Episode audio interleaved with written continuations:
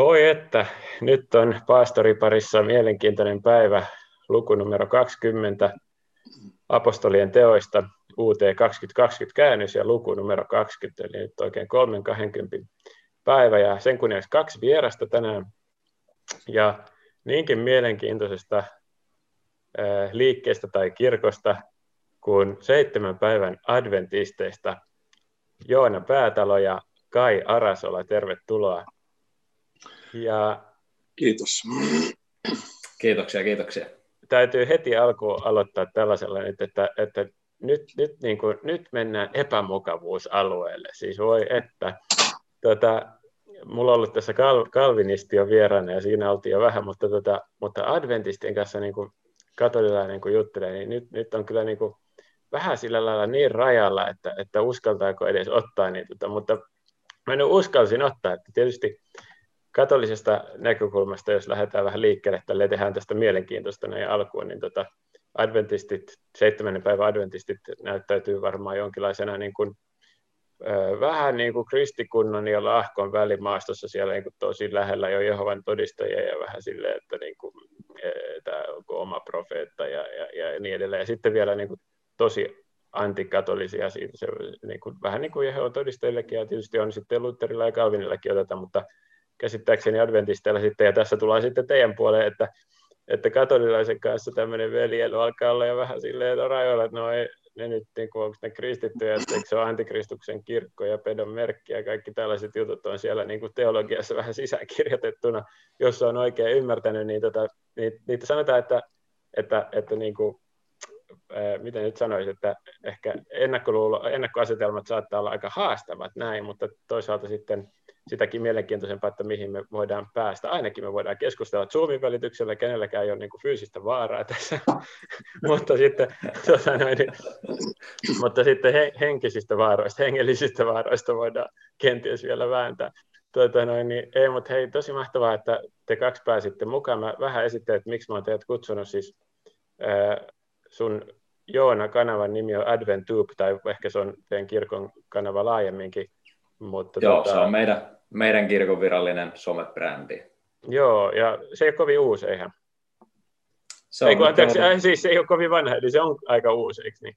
Joo, reilu, reilu puoli vuotta on nyt niin. ollut tämä uusi, uusi someprojekti pystyssä. Joo, ja tosiaan se tuli jostain tuolta vastaan mulle somessa tai jossain tuolla ja katsoin, että oho, että adventistithan on niin nuorekkaita ja tekee tämmöistä tota, somejuttua ja, ja, ja tota, sulla oli semmoinen kiva haastattelu Matti Hernisahon kanssa, joka on mun tuttu, ja itse asiassa oli eilen mun vieraana tässä edellisessä jaksossa, joten te, te pääsette uudestaan niin peräkkäin sitten juttelemaan. Siellä oli tämmöinen luterilais-adventisti-dialogi, ja sä oot itse nähtävästi luterilaistaustainen, että olisi kiva kuulla niin kuin lyhyesti, että miten sä oot päätynyt adventistiksi, ihan kohta saat puhua, ja sitten mä voin esitellä vielä Kain lyhyesti, että miksi Kai on mukana, niin mä kuulin sitten Joonan kautta, että, tai sust, su, su, sut, niin kuin, tai sanotaan, että sun nimi tuli vasta Joonan kautta niin kuin mulle esiin, ja sitten kun vähän googlailin, niin huomasin, että teologian tohtori, siis adventisti teologian tohtori, niitä ei varmaan kovin monta edes Suomessa ole, tai en tiedä, mutta en ainakaan kuullut semmoisista, niin sitten voit kertoa myös vähän siitä, että mistä olet väitellyt ja onko, oletko ainoa ja, ja tota, oletko ainoa ollut adventisti ja tämmöiset perusasiat, jos saataisiin teistä alkuun. Niin jos Joona aloittaisit.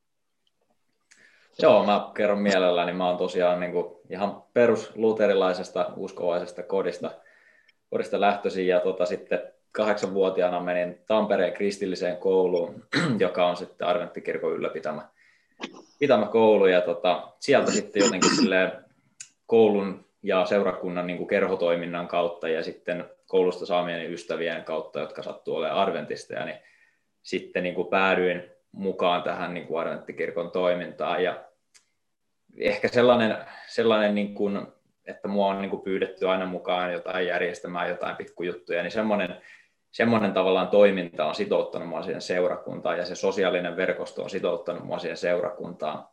Ja sitten, sitten myöhemmin mä oon sit tutkinut sitä teologiaa ja kokenut sen myöskin niin kuin teologisesti semmoiseksi omaksi kodiksi. Ja vuonna 2017 sitten liityin Adventtikirkkoon ja nykyään on täällä myöskin töissä. Loistavaa. kiitos esittelystä ja sitten Kain vuoro, eli tota, oletko aina ollut adventisti ja sitten mistä olet väitellyt ihan fyysisesti, missä paikassa ja mistä aiheesta? Niin. No mä olen adventistikodin lapsi, että mun isä oli adventtikirkon pastori ja, ja mutta tai liityin adventtikirkkoon, kun olin 11-vuotias, eli, eli tuota, tai melkein 12. Onko se tavallinen ikä, tulee mieleen heti no 12 siitä eteenpäin, 12 yli, niin, mutta mä olin melkein 12, niin minutkin sitten kelpuutettiin. Onko siinä, joku, onko siinä joku rippileirin tyyppinen joku leiri tai vastaava no, siinä siinä oli leiri, se tapahtui leirillä, mutta kasteen kautta kirkkoon niin. liitytään ja, ja meillä on sitten uskovien kaste, joka tarkoittaa sitä, että ei lapsena kasteta. Joo. No sitten kuitenkin normaali tämmöinen nuoruus, jossa nyt en ollut niin kauhean uskosta innostunut aina ja aloinkin miettiä, että se nyt olisi aika epätodennäköistä, että, että mä olisin syntynyt siihen perheeseen, joka nyt sitten kuuluu siihen ainoaan oikeaan kirkkoon, että se olisi niin. aika niin epäloogista tai matemaattisesti melkoinen mm. mahdollisuus, että näin olisi, mutta, mutta sitten kun ajattelin tutkia eri eri uskontoja ja kirkkoja. Totesin, että se on semmoinen viidakko, että mä saa sitä käytyä läpi ennen kuin mä oon 70, että paras nyt sitten seurata sitä, mitä mä siinä vaiheessa pidin raamatullisimpana ja sitten luottaa, että jos tai vaisa johtaa jonnekin muualle, niin hän se sitten tekee. Anteeksi välikysymys tässä välissä. Sä sanoit, sanoit, että raama tuli simpana ja mulla heti tuli mieleen mun ensimmäinen muistikuva adventisteista. Mä en tiedä, onko se ollut sinä vai sitten onko tämä yleinen, tota, ei se varmaan ollut sinä, mutta on, onko tämä tota, ikään kuin semmoinen hyvin yleinen adjektiivi tai, tai termi, mitä te käytätte, koska mä muistan mun ensimmäisen keskustelun Adventistin kanssa oli Ketko-kurssilla, joka on tämmöinen ekumeeninen kurssi Helsingissä. Ja, ja siellä Helsingin adventtikirkolla sitten juttelin semmoisen hyvin aktiivisen henkilön kanssa, se vähän niin kuin no keski-ikäinen mieshenkilö, ja, ja kyselin siltä, että onko adventistit ainoita oikeita teidän mielestä ja näin, niin se sanoi, että et ei ehkä ihan niin, että ainoa oikein, mutta se on raamatullisin. Se käytti tätä, tätä termiä just vahvasti. Ni, niin esimerkiksi kalvinisti-perinteessä aika yleinen semmoinen niin kuin johdonmukaisuustermi, että, niin kuin, että otetaan kaikki raamatusta, uskotaan ja sitten, että se on niin kuin johdonmukainen ja näin, niin tota, onko tämä hyvin yleinen niin kuin, tämä sana, että adventistit käyttää tätä niin raamatulli sinne? Mä, mä luulen, että se on, Joo. ei nyt hirveän yleinen, mutta kuitenkin niin kuin semmoinen Että miten sitä itse sanotetaan. Niin, kuvitelma monella adventismilla, että, adventistilla, että näin olisi, vaikka itse asiassa tämmöisenä aikana, missä me eletään, niin mä luulisin, että jos mä sanon, että se on raamatullisin, se on huono mainos kirkolle, koska kaikki mm. olettaa, että silloin se on vaan semmoista kuvitelmaa ja neuvoisin itseäni ja toisia olemaan käyttämättä sitä, mutta nyt se tuli vähän liian myöhään oma neuvoni tässä. Mistä tämä ehkä nyt kertoo, niin se on ehkä sitä, että kyllä niin kuin adventtikirkossa arvostetaan tosi paljon sitä niin kuin raamatun tutkimista ja sitä niin kuin mm. raamatun totuuden etsimistä, että se on semmoinen tosi keskeinen, keskeinen asia ja myöskin tavallaan, jos ajattelee meidän kirkon historiaa, niin se on niin kuin lähtöisin tavallaan semmoisesta profetioiden tutkimisesta, että semmoisesta vähän niin kuin hardcore-teologiasta. Niin. Et, et, et, et, et siinä mielessä se niin kuin ihan ymmärrettävääkin, että se niin kuin liittyy siihen identiteettiin semmoinen niin kuin raamatun tutkiminen ja raamatun totuuden mm. etsiminen. No eikö tästä itse asiassa Kai sun väikkäri ole, eli onko oikeassa, että millerismi on sellainen termi, joka tähän liittyy? Onko tämä Millerin ennustuksista lähti vähän tämä adventismi, 1844 piti tulla maailmanloppu tai Jeesuksen toinen tuleminen, mutta ei tullutkaan. Niin eikö sun väikkäri jotenkin liittynyt tähän, kun mä vähän netistä katsoin? Joo, mun pääni on vanha testamentti. Eli kyse oli vanhan testamentin eksegetiikan historiasta. Ja, ja, tota noin, ja jostakin syystä nyt sitten proffa ajatteli, että se olisi mahdollinen aihe. Hän sanoi, että kaikki kirjoittaa niistä raamatun teksteistä, mutta että kirjoita sä nyt sitten historiasta. Ja se oli yksi, yksi näitä vaihtoehtoja, mitkä esitin. Ja oliko yliopisto Uppsala, muistanko oikein? Tai oli Ruotsissa? joo, Uppsalassa mä, Uppsalassa mä väittelin joo. Asuitko Ruotsissa vai mikä vei sinne?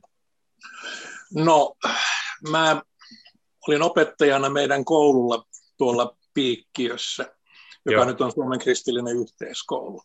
Ja sitä Joo. varten tarvitsin suomalaista pätevyyttä ja Helsingissä luin sitten maisteriksi ja sitten, sitten mun entinen opettajani Englannista niin pyysi, että mä tulisin sinne opettamaan, mutta kun se oli korkeakoulu, niin sitten, sitten sanoivat, että mun pitäisi alkaa ainakin nyt sitten tohtoriopinnot ja mulle maksettiin vuoden opinnot ja mä sain valita ja ei ehdotti Uppsala itse asiassa mulle.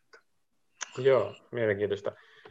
Miten vielä se kysymys siitä, että onko muita suomalaisia adventistiteologian tohtoreita? Joo, onhan meillä Antti Oksanen on Lundissa väitellyt ja sitten on, on tota noin meidän kirkon, Suomen kirkon johtaja Aimo Helminen. Hänellä on Doctor of Ministry, joka nyt ei ole teologian oppiarvo, vaan on niin kuin käytännön teologiasta. Hmm. Sitten tota noin, on, on Timo Flink, on väitellyt Itä-Suomen yliopistossa. Okei, eli Suomessakin. On meillä muutama nyt sitten Joo. näitä. Kuka? Ai niin, on Leif Hongisto myöskin, joo, no, on niin. väitellyt. Vaimo tuolta korjaa. Joo, huomattiin, sieltä tuli lisää apuja. Tota, okei, mielenkiintoista. Saanko vielä sellaisen kysyä, että kun joissain vapaissa suunnissa, johon adventismi kai kuitenkin lukeutuu myös, niin tota, teologiaa ja sen opiskelemista vähän niin kuin karsastetaan tai ei, ei tota, katsota välttämättä hirveän hyvällä, niin onko tämmöinen ilmapiiri myös niin kuin adventismissa, vai, vai, vai suhtaudutaanko positiivisemmin teologian opiskelemiseen? Mun mielestä aika myönteisesti suhtaudutaan. Tietysti jotkut, jos on oikein fundamentalisti ja adventisti, saattaa epäillä sitä, että opinnot tapahtuu nyt vaikka tai jossain muualla, muussa yliopistossa, mutta, mutta periaatteessa Adventikirkollahan on toista sataa yliopistoakin eri no. puolilla maailmaa ja sitten kouluja muutenkin paljon. Että katolisen kirkon jälkeen suurin koulujärjestelmä, mikä jollakin kirkolla on. No niin, siinä on jotain yhteistä meillä. Tota, niin. Jesuitoilla erityisesti on paljon yliopistoja, ne tunnetaan Joo, kyllä. Ja, ja sitten adventista.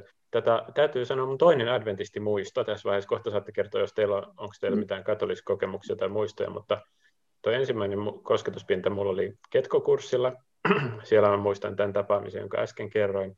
Plus sellaisen saarnan, kun me oltiin siellä Jumalan palveluksessakin, jossa sit, muistaakseni puhuttiin, oli uudesti syntymisaihe, mutta sitten siihen, jotenkin se siihen saarnaan sai tämän tai sitten se oli siinä esitelmässä siinä ketkokurssin niin adventismin introssa, mutta tämä lause jäi hyvin mieleen, että katolinen kirkko omalla auktoriteetillaan siirsi tota noin, niin pyhän päivän sitten sapatista sunnuntaille. Tämän varmaan olette kuullut monta kertaa sanottavan sitten teen opetuksen peruspilareita, kun olette seitsemännen päivän adventista ja, ja tota, ehkä siihen vielä palataan. Mut, mutta tämä oli niinku semmoiset muistot. Mutta sitten toinen muisto oli Maltalla. Aika yllättävä juttu. Mä olin Maltan yliopistolla tekemässä vähän niin kuin osana mun väikkäriä semmoista artikkelia pari vuotta sitten, tai mitä siitä on jo, onko siitä viisi vuotta. Ja tota, mä sain opettaa siellä yhden sitten tunnin yliopistolla teologian niin kuin luennon. Ja siellä sitten äh, sattui olemaan yksi protestantti siinä katolilaisten niin kuin ryhmässä siinä yliopistoluennolla teologian kurssilla. Ja mä en tiedä, niin kuin, mistä ihmeestä se oli siinä päätynyt, mutta se oli adventisti. Ja tota, ja, ja se oli aika hauska, koska mä oon tämmöisestä niin kuin suomalaisesta luterilaiskatolisesta kontekstista, voi sanoa, niin, niin, niin, niin tämä ikään kuin protestantin läsnäolo oli mulle jotenkin kodikas, että, se, se niin kuin, että jos olisi ollut vain katolinen yleisö, niin mä en olisi ollut ikään kuin ihan niin kotona, niin koska, koska mä oon niin Suomessa aina tottunut siihen, että vertaa ikään kuin protestanttisuuteen tai nappaa kiinni jostain sellaisesta ajatuksesta, jonka ne niin kuin ymmärtää. Ja mä muistan, että kyse oli silloin uskosta ää, siinä luennolla, oli käsitelty aiemmassa osassa, pappi piti sen luennon, niin uskoa niin kuin raamatussa ja muuta ja, ja katolisessa teologiassa. Ja mä huomasin, että se oli itse asiassa hyvin erilainen lähestymistapa kuin mihin mä olin tottunut niin kuin suomalaisessa kontekstissa. Jos katsoo katolista katekismusta niin, tai teologiaa, niin usein usko liitetään hyvin vahvasti niin kuin ilmoitukseen. Eli usko on se asia, jolla otetaan ilmoitus vastaan.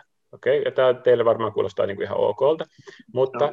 mutta se ei ole ikään kuin se tavallisin protestantin tapa lähestyä uskoa, että pikemminkin usko liittyy siihen, niin kuin varmaan saatte kiinni tästä, että ikään pelastusvarmuuteen ja niin kuin uskon kautta pelastutaan ja näin, niin, niin, niin, niin sit se jäi tavallaan hyvin niin kuin sivuun siinä esityksessä, niin sitten mä sain siitä adventistista ikään kuin, niin kuin apua siinä, että mä niin kuin sanoin, että, että, että, että, että, että niin kuin, mikä tässä ikään kuin jäi puuttumatta, että mistä niin kuin uskossa on kyse, niin, niin tota, kun se oli tämmöinen niin ekumeeninen myös, tai siinä puhuttiin niin ekumeniasta, että katolinen ja luterilainen tai protestanttinen perspektiivi, niin, niin sitten mä sain siltä apua siihen, että se, puhuu heti, se sanoi heti, että usko liittyy niin kuin ensimmäisenä tähän niin kuin assurance, että pe, niin kuin var, pelastusvarmuuteen. Ja, ja, ja tota, se oli hauska toinen kohtaaminen Adventistin kanssa.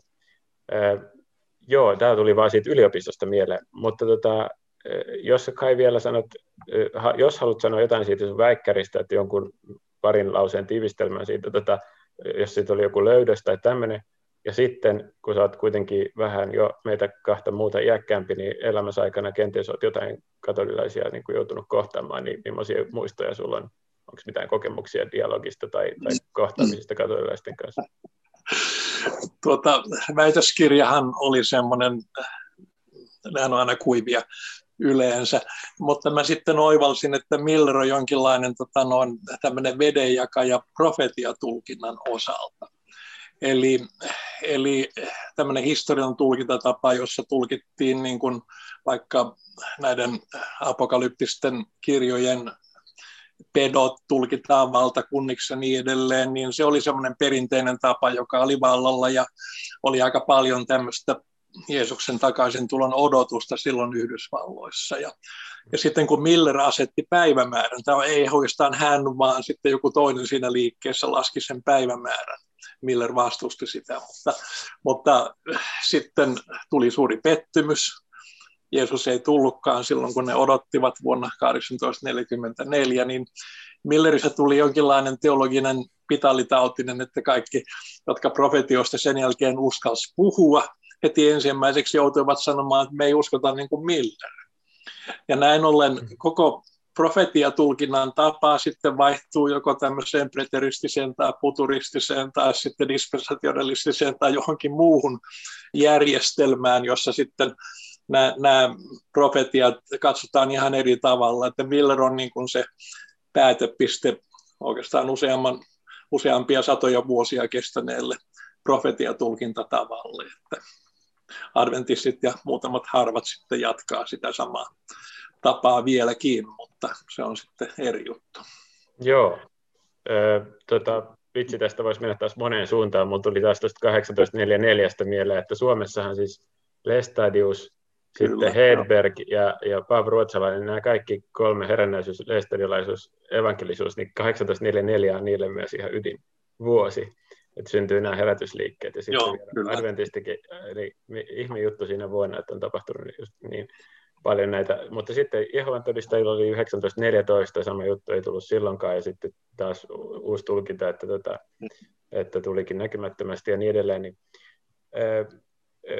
teillä sitten kuitenkin tulee tämä, tämä Ellen G. White sitten jostain syystä profeetaksi, niin voitteko te nyt vähän edes selittää, että eikö se profeettojen aika loppunut niin kuin Johannes Kastaja. Ja, tota, mikä tämä juttu on, että tämä kuulostaa jo niin kuin mormonismilta, että Joseph Smith tulee profeetaksi. Niin, mikä tämä White-juttu on ja, ja tota, on, kuinka kova auktoriteetti hänellä on. Voiko sitä hyvä adventisti niin kuin raamatun valossa vaikkapa tota, kritisoida tai, tai hylätä, vai pitääkö, pitääkö se niin kuin hyväksyä profeetaksi? Että on, on, Onhan paljon adventisteja, jotka on kriittisiä Ellen kohtaan, että ei se ole mitenkään synti adventtikirkon piirissä, mutta on myöskin sit toisaalta toisia sellaisia, jotka hyvin hartaasti hänen tekstiään lukevat ja sieltä jotain katsovat.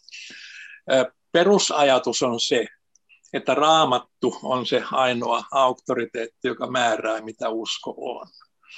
Ja että Whitein teksti on, se on sitten joko hartauskirjallisuutta tai sitten semmoista, joka ohjaa uskovia raamattuun, että, että hänellä ei ole niin kuin teologista arvovaltaa, ei pitäisi olla ainakaan. Mm. Eli tämä on lyhyesti se suhde häneen. Että, ja se on tietysti vaihdellut aikan kuluessa, on välillä ollut semmoisia aikoja, kun kirkko alkoi, ellen Whitein rooli oli hyvin pieni. Mm. Sitten kun kirkko alkoi kehittyä ja kasvaa.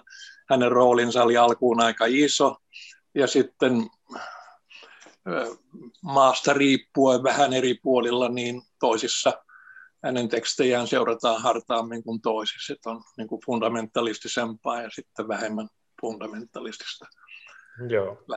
Ja myöskin, myöskin tota niin, seurakuntakulttuureissa on niin kuin eroja niin kuin paikallisseurakunnittain ja niin kuin maittain. Ja tota, varmasti joissain yhteyksissä niin kuin ulospäin se voi näyttää siltä, että. Whiteille annetaan hyvinkin korkea arvovalta, mutta kyllähän keskeistä tässä meidänkin teologiassa on nimenomaan sola scriptura, eli, eli niin kuin ei, mm. ei niin kuin Ellen Whitea saisi nostaa niin kuin raamatun yläpuolelle. Mm. Et, et, et nimenomaan Ellen White itsekin puhuu siitä, että haluaa ohjata mm. ihmisiä niin kuin tutkimaan raamattua. Joo. Joo, niin kuin Vatikaanin toinen kirkolliskokous sanoo katolisen kirkon opetusvirasta, että se ei ole Jumalan sanan yläpuolella, vaan sen palvelija. No. Tota, hei, eh, kuitenkin sitten, okei, okay, näissä profetioissa oli tämmöistä vähän pettymystä ja uudelleen tulkintaa ja muuta, mutta sitten tämä toinen juttu teidän kirkossa on, ja nyt mennäänkin oikeastaan tähän, tähän lukuun, että päästään vähän aiheeseen, niin tota, tosiaan tämä seitsemännen päivän, ja siinähän sitten viitataan tosiaan tähän sapattiin, ja teillä on Jumalan palvelukset sapattina eikä sunnuntaina, ja, ja, ja jotenkin se tuntuu olevan tosi iso juttu. Öö, mä nyt otin teidät siis tähän, tähän tota jaksoon tavallaan vähän niin kuin kiusatakseni teitä, ja mä aina hyvän tahtoisesti grillaan mun vieraita, niin tota, mä, ja, ja toisaalta ihan niin kuin uteliaisuudesta ja, ja oppimisen halusta. Ää, nimittäin ää, tietysti on kuullut tämän väitteen, niin kuin sanoin, että katolinen kirkko sitten niin kuin jollain omalla auktoriteetilla, joka implisiittisesti jotain muuta kuin raamatun auktoriteetti, niin sitten siirsi tämän, tämän päivän ja niin edelleen. Tietenkin meidän näkökulmasta se, se on niin kuin varhaisin mahdollinen apostolien käytäntö alkaa kokoontua sunnuntaisin ja, ja, ja raamattu peruste löytyisi tästä luvusta, joten minua kiinnostaisi kuulla, että miten adventistit käsittelee tämän, tämän jakeen, joka on siis tässä ää, apostolien tekojen luvussa 20, ja, ja tota, siellä me luetaan seitsemännessä jakeessa tällä tavalla tässä UT 2020 käännöksessä, että sapatin jälkeisenä päivänä, eli siis sunnuntaina kokoonnuimme ehtoolliselle murtamaan leipää. Eli ehtoollista vietettiin sunnuntaina Paavali keskusteli paikalla olevien kanssa, kertoi bla bla, mutta niin edelleen. Niin tota, ö, onko se joku vahinko tai virhe tai poikkeus tai vai mitä, tota, mi, miten tota adventistiteologit selittää tätä ja voitteko te edes sen verran ymmärtää, että ainakin, ainakin katolisesta näkökulmasta tässä olisi niin kuin raamattu peruste sunnuntai Jumalan palvelukselle? Mä ymmärrän hyvin, että tässä on niin kuin mahdollisuus tulkita sitä sillä tavalla, että no niin, että sapatti on tässä ja sitten seuraavana päivänä kokoonnutaan ja, ja tota niin, ö, mä en nyt, mä en nyt lähesty tätä asiaa niin teologisesta näkökulmasta, vaan ihan semmoisesta yleistajuisesta näkökulmasta. Ja mun mielestä tuo teksti ei, ei puhu siitä, etteikö silloin sapattina olisi kokoonnuttu, ja että tämä olisi nyt nimenomaan semmoinen jotenkin pyhä kokoontuminen. Että mun mielestä tässä vaan ihan yleislaatuisesti kerrotaan siitä, että oli sapatti eilen ja tänään sitten kokoonnuttiin, kun he oli niin kuin siellä matkalla ja sitten he halusivat viettää aikaa yhdessä ja seuraavana päivänä he oli lähdössä. Et mun mielestä on ihan normaalia, että me kokoonnutaan. Kyllä me adventistitkin kokoonnutaan yhteen muinakin päivinä kuin sapattina. Mutta voit ottaa niin vastata sitten vähän teologisemmasta näkökulmasta. Okay. Ihan sama ajatus kuin Joonalla tässä, että, että tota noin, leipää voi murtaa, siis ehtoollista voi viettää muunakin päivänä kuin sapattina tai sunnuntaina, että, että ihan sanotaan apostoleista, että mursivat joka päivä leipää. Mm. Oli kyllä kodeissa, mutta kirkkojahan niille ei siinä vaiheessa ollutkaan. Niin. Ja, ja näin ollen mä en tätä pitäisi semmoisena. Toisaalta sitten taas kerrotaan, kuinka Jeesus meni tapansa mukaan synago- synagogaan ja sitten naiset vietti sapatin hiljaisuudessa Jeesuksen ristin kuoleman jälkeen lain käskyn mukaan. Ja Matteuksen evankeliumikin on kuitenkin kirjoitettu sitten monta kymmentä vuotta ristin jälkeen, että silloinkin se on vielä ollut. Ja Paavalikin meni tapansa mukaan sitten, sitten synagogaan, että apostolin teko luku 17 mainitsee sen, että, että me vaan ajatellaan, että se on se alkuperäinen se sapatti ja mitä tulee sen jälkeen, niin, niin on sitten jotakin muuta.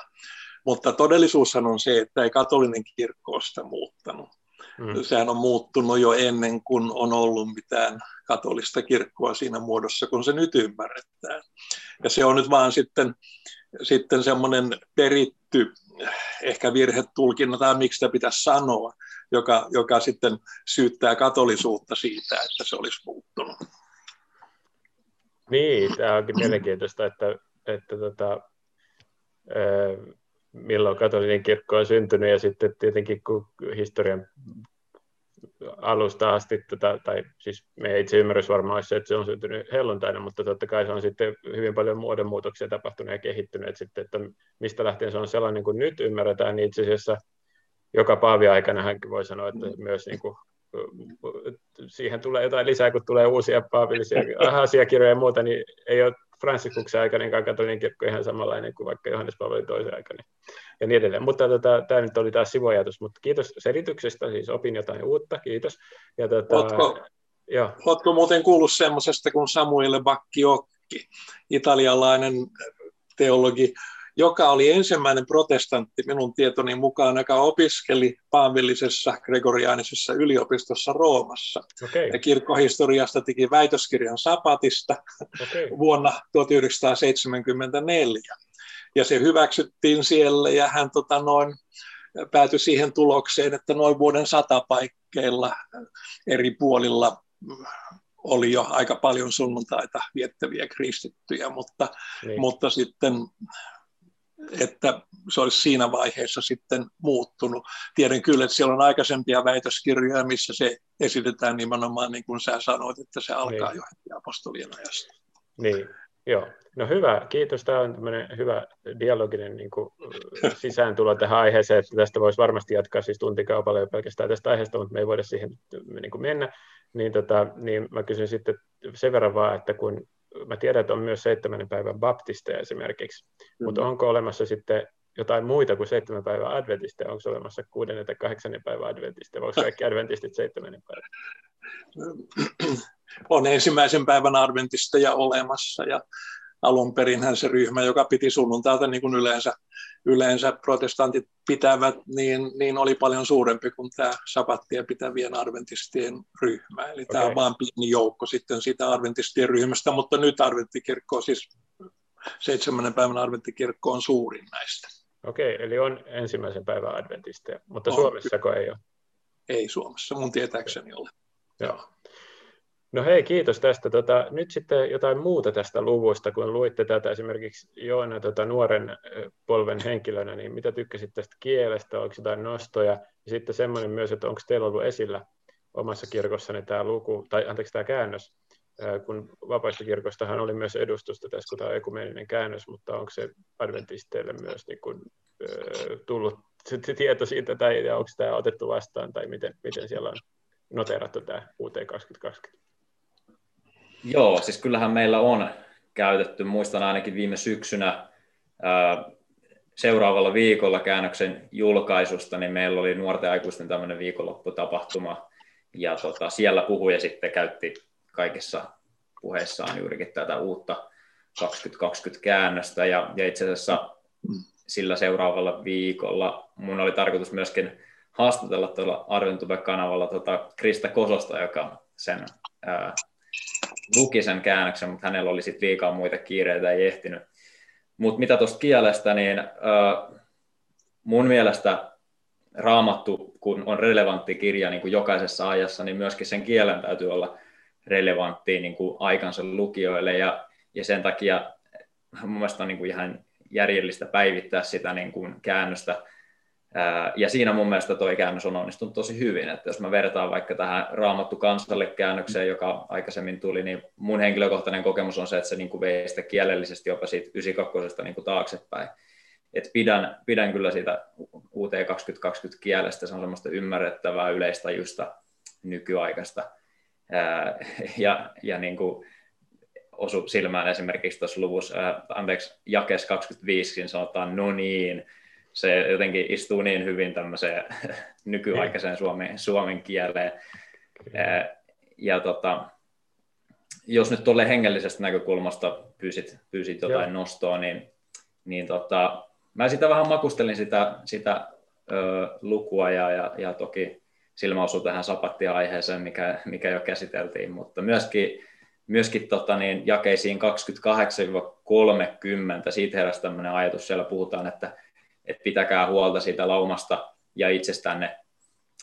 Ja että myös teidän omasta joukostanne tulee ihmisiä, jotka yrittää kierroilla puheillaan, vetää uskovat mukaansa, niin siitä tuli tavallaan semmoinen ajatus, että me, niin kuin, me kohdataan kaikenlaisia erilaisia opillisia tuulia ja kaikkia maailman tuulia tässä elämässä, jotka yrittää viedä meitä pois Kristuksesta ja meidän katsetta niin kuin pois Kristuksesta, niin, niin mä kokisin, kokisin vaan hyvin vahvasti sitä, että niin kuin oli se meidän kirkollinen niin kuin tausta mikä tahansa, niin se olisi äärimmäisen tärkeää, että me pidettäisiin meidän katse siinä raamatussa ja, ja niin kuin, että voidaan tutkia ja etsiä sitä totuutta, mikä me vilpittömästi itse löydetään sieltä raamatusta. Ja mä henkilökohtaisesti uskon, että silloin kun me ollaan tällä tavalla niin kuin taivaan isä edessä niin kuin vilpittömiä, niin se on, se on niin kuin sitä uskoa, joka, jonka perusteella hän sitten katsoo meitä niin kuin vanhurskaaksi. Mielenkiintoista, mitäs, mitäs tota, Kai tästä luvusta, kun luit, niin nostaisit esiin, jos pitäisit siitä pienen raamattuopetuksen? No mäkin ajattelin, että teologisesti niin se ja 28 ja siitä eteenpäin, mihin Joona viittasi, on kaikkein mielenkiintoisin. Se on mun mielestä mielenkiintoinen sen takia, että se on niitä ehkä ei, ei kovin harvinaisia raamatun tekstejä, mutta semmoisia, mitä me ei ajatella, jotka osoittaa, että kristillisyyden suuri vaara tulee kristikunnan sisältä. Siis teidän keskuudestanne nousee niitä. Eli, eli siis se uhka tulee näin, ja mä en näe sitä sillä tavalla, että, että nyt sitten adventtikirkon uhka tulisi katolisesta kirkosta tai katolisen kirkon uhka tulisi adventtikirkosta, vaan mä näen sen nimenomaan sillä tavalla, että adventtikirkon suurin uhka tulee adventtikirkon sisältä. Tulee se nyt sitten fundamentalistisena, perfektionistisena tai jonain muuna semmoisena uskon opin muotona. Katolisuudessa on omat, ja mä en tunne katolisuutta niin hyvin, että tietäisin varmasti, mitkä nyt sitten katolisten mielestä on suurimmat uhat siellä, mutta mä uskoisin, että ne kuitenkin löytyy nimenomaan katolisuuden sisältä, sisältä ja, ja siellä on varmaan omat ongelmansa, minkä kanssa katolinen kirkko painii, että se vastaisi tämän ajan haasteisiin. Ja, ja, tuota noin, ja tämän ymmärtäminen nyt sitten tuon raamatun tekstin perusteella on mun mielestä semmoinen tärkeä havainto. Mun mielestä se ei ole kuitenkaan niin kuin hengellisesti antoisin teksti siitä, vaan mulla on toinen mielessä, joka on siinä jakeessa 24, jossa Paavali sanoo, että oma elämäni on minulle kuitenkin merkityksetön sen rinnalla, että pääsen maaliin ja täytän Herralta Jeesukselta saamani tehtävän julistaa ilosanomaa Jumalan hyvyydestä. Eli tässä on tämmöinen Jumalalle antautuminen, joka on varmaan ihan sama haaste niin katoliselle kuin adventistillekin, että, että Jumala saisi meidän elämää ohjata. Ja jos on aikaa, mulla on ihan pikkuinen tarina katolisuuden. Kyllä, mä pyysinkin sitä, mutta unohtui, kun oli niin paljon aiheita, niin kerro tämä, tämä on kasku, tämä ei ole siis totta. Tämä on valitusta ah, paloista luettu joskus, eh, en tiedä, varmaan 60 vuotta sitten ilmestyneestä valitusta palasta. Ja siinä oli tarina, kuinka joku turistijoukko Amerikasta eh, pääsi visiitille Vatikaaniin ja mm. tapasi Paavin. Ja siinä sitten yhtäkkiä kaikkien kauhuksi tai hämmästyksi yksi niistä amerikkalaisista alkoi sanoa, että hänen elämänsä suuri haave on se, että hänessä tulisi pyhimys, että eikö Paavi voisi julistaa häntä pyhimykseksi. Mm-hmm. Ja niin kuin ymmärrät, niin Paavi vastaa tietenkin, että eihän se mitenkään käy, että ihmistä voida, elossa olevaa ihmistä voida julistaa pyhimykseksi, vaan täytyy ensin kuolla.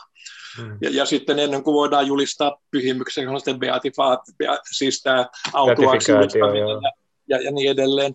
Ja, ja että, että ei, ei ilman, että sä oot kuollut, ei voi sitä tehdä. Ja mies intti ja intti. Ja sitten Paavi sanoo sen kertomuksen mukaan, että no hyvä on, jos sä julistaudut te, niin kuin valekuolleeksi, niin minä julistan sut tekopyhäksi.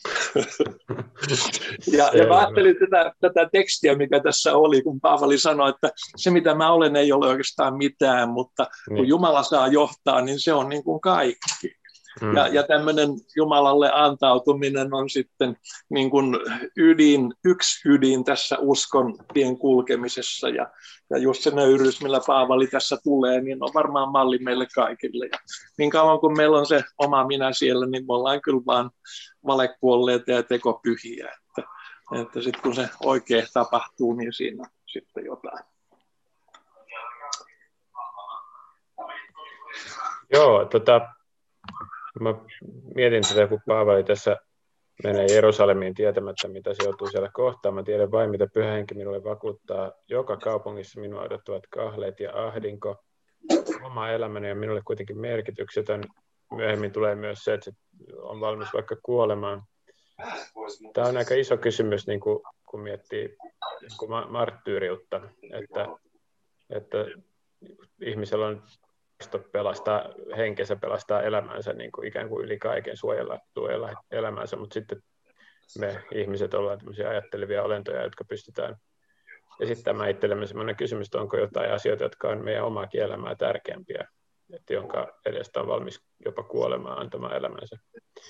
Tämä on niin se marttyyriuden kysymys. Ja, ja yksi semmoinen niin kuin ihan relevantti aihe tämmöisessäkin kuin katolisadventtidialogissa on, mitä viimeiset paavit on paljon puhunut tästä veren ekumeniasta, että kun kristittyjä tapetaan maailmalla, mistä syystä sitten vainotaankin ja tapetaankin, niin silloin yleensä ne vainojat ei erottele, että onko kristitty mm. katolinen ortodoksi, luterilainen tai adventisti, ja ne on vaan kristittyjä ja yhtä lailla.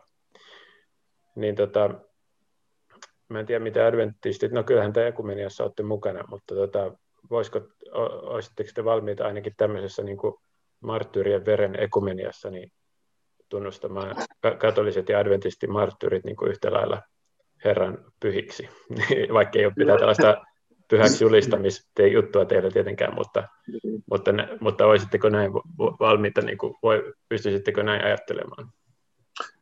Minun mielestäni ainakin ilman muuta se on selvä asia. Että, ja, ja täytyy vaan syvästi kunnioittaa kaikkia niitä, missä ne eri puolilla maailmaa, jossa on niitä tilanteita, missä joku joutuu uskonsa takia kärsimään tai menettämään henkensä. Mm. Ja siis totta kai, äh, eihän niin kuin se seurakunta, johon, tai se kirkko, johon niin kuin me kuulutaan, eihän se meitä pelasta tai, tai tuomitse kadotukseen, että, että se, sen ihmisen sydämen tila on se, joka ratkaisee Jumalan edessä. Eli, eli jos, jos joku niin kuin on uskonsa puolesta valmis kuolemaan, niin on se niin kuin kirkollinen tausta mikä hyvänsä, niin kyllä mä näkisin, että siinä, siinä on niin kuin vilpitön sydän Herra edessä. Hyvä, kiitos tästä vastauksesta. Tota, eh, mun on pakko kysyä teiltä vielä tästä paastosta, kun ollaan nyt paaston aikaa ja paastoriparia viettämässä, että onko teillä adventtikirkossa minkäänlaista paasto kulttuuria tai näytteleekö paasto minkälaista roolia adventistien hengellisyydessä? Mä tiedän, että teillä on kyllä jonkin verran tämmöisiä ruokavalioon liittyviä asioita. Mä en tiedä, kuinka paljon ne tulee vanhan testamentin käskyistä tai sitten jostain muusta, mutta tämmöistä, tämmöistä ruokavalioasiaa teidän, teidän niin kuin opetukseen hengellisyyteen kuuluu. Mutta avatkaa vähän, vähän sitä, että puhutaanko paastosta ja, ja tota, mikä sen paikka on teidän opetuksessa hengellisyydessä? Kyllä kai se niin on, että ei paasto kauhean tärkeä harventistisessa kulttuurissa ole. Että, että meillä on ainakin aikaisemmin ollut niin, että joka vuosi muutaman kerran, jos on joku tärkeä asia, niin, niin kirkon keskustoimisto niin kun ehdottaa jotakin, vaikka sapattia, paasto ja rukous sapatiksi, mutta mun havaintoni on se, että juuri kukaan adventisti ei paastoa, vaan se on vaan semmoinen, joka on ollut meillä niin kuin kirjoissa. Sitten yksittäisiä adventisteja on, jotka saattaa paastota ihan hengellisyyden vuoksi, koska se antaa paljon aikaa rukoukseen.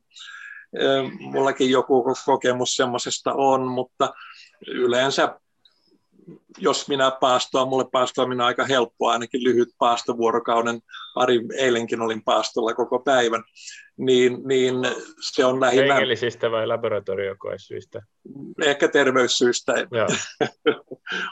että semmoinen liika ruokaähky. Niin. selviää. No, entäs Joona, voitko vähän kertoa sitä, että onko mä oikeassa kuitenkin, että teillä on jonkinlaisia ruokarajoitteita tai, tai tapoja teidän kirkossa, mitä ei syödä? Tai... Kyllä, kyllä olet ihan oikeassa. Ja voisin tuossa paastosta vielä sanoa sen verran, että mitä on nyt 15 vuotta on ollut tämän niin kuin kirkon tämmöisessä yhteydessä, niin en muista yhtään kertaa olleen semmoisessa tilanteessa, jossa joku olisi niin kuin selkeästi niin kuin paastonnut. Että se niin kuin kertoo siitä, että minkälainen asema sillä meidän kirkossa on. Mutta nämä ruoka, ruokarajoitukset sitten taas perustuu siihen, että me katsotaan, että niin kuin ruumis on pyhä hengen temppeli ja me halutaan, että me niin kuin voidaan, voidaan hyvin ja, ja myöskin se on Jumalan tahto, että me voidaan hyvin, koska silloin kun me voidaan fyysisesti hyvin, voidaan myös henkisesti hengellisesti hyvin. Ja nä, näillä asioilla on niin kuin yhteys keskenään. Ja, ja näitä niin kuin ruokatottumusohjeita sitten niin kuin katsotaan sieltä vanhasta testamentista ja, ja sitten myöskin LNG White on näistä kirjoittanut näistä niin kuin semmoisista, että mikä on niin kuin terveellistä ruokavalioa, kun häneltä on sitten niin kuin kyselty. Ja, ja mun mielestä mielenkiintoista on se, että, että siihen aikaan, kun hän on niistä kirjoittanut, niin ei ollut mitään, minkäänlaista niin kuin tieteellistä perustetta, minkä takia jotkut vaikka kasvisruokavaliot on niin kuin terveellisiä, mutta nyt niin kuin 150 vuotta myöhemmin niin kuin ihmiset alkaa löytää myös niin kuin tieteen kautta sitä, että näin todella on. Onko täällä jotain sellaista ihan no-no ruoka-ainetta, mitä niin kuin hyvä adventisti ei saa, ei saa nauttia? No kyllähän se menee siihen, siihen sikaan varmaan niin kuin ensimmäisenä se keskustelu, että sianliha, ää, tokihan jos me katsotaan sieltä Mooseksen kirjasta, että mitkä oli niin kuin puhtaita ja epäpuhtaita eläimiä, niin eihän sika niin kuin ainoa epäpuhdas eläin, että siellä on kaikki niin kuin mm. äyriäiset ja muut, mutta jotenkin, jotenkin se sika, sika niin kuin ehkä korostuu, ja Suomessa myöskin itse asiassa korostuu Joulupöydässä. semmoisena. Joo. Mitä advent, kai te joulua kuitenkin vietätte, vai vietättekö? Ehdottomasti, ehdottomasti. Mitä, mitä tota joulupöydässä syödään sitten? Onko kalkkuna vai vai kalaa vai? No mitä sulla kai löytyy pöydältä? Täytyy tunnustaa, että poika osti 200 kiloa hirveä tässä, tässä syksyllä ja hän teki siitä joulupaistin, mutta mä olen semmoinen, että mieluiten syön kasvisruokaa, että en niin suurta määrää. Sitten voi olla pähkinäpaistosta joskus jouluna, jos ei ole lapsia, jotka haluaa jotain muuta mutta ei mä ole mikään sataprosenttinen kasvissyöjä. Joo. Sanotaanko näin, että, että se vaihtelee hyvin paljon sitten, että minkälaisen ruokavalion kukin sitten itselleen omaksuu ja siihen vaikuttaa myös muut kuin hengelliset mm. tekijät. Ja niin kuin, aika harvoin kuitenkaan sit ihmiset katsoo niin kuin toistensa perään, että no mitä siellä lautasella nyt on. Mutta että, että niin kuin, voidaan niin kuin lähteä siitä, että se mitä niin kuin raamatussa sanotaan siitä puhtaista ja epäpuhtaimmista eläimistä, niin se on niin kuin esimerkiksi yksi sellainen niin kuin lähtökohta, josta kirkko niin kuin sitten lähtee katsomaan sitä asiaa. Mutta eiköhän siinäkin päde se, että Jumalan valtakunta ei ole syömistä eikä juomista, vaan vanhuskautta iloa ja rauhaa pyhässä hengessä. Eli, eli se, jos on terve, niin se on tietysti lahja Jumalalta ja, ja olosuhteiden mukaan sitten jokainen soveltaa sitä niin kuin parhaiten pystyy. Hyvä, tämä oli kiva loppukanetti ja nyt ollaankin jo sen verran lähellä loppua, että täytyy alkaa, alkaa tuota,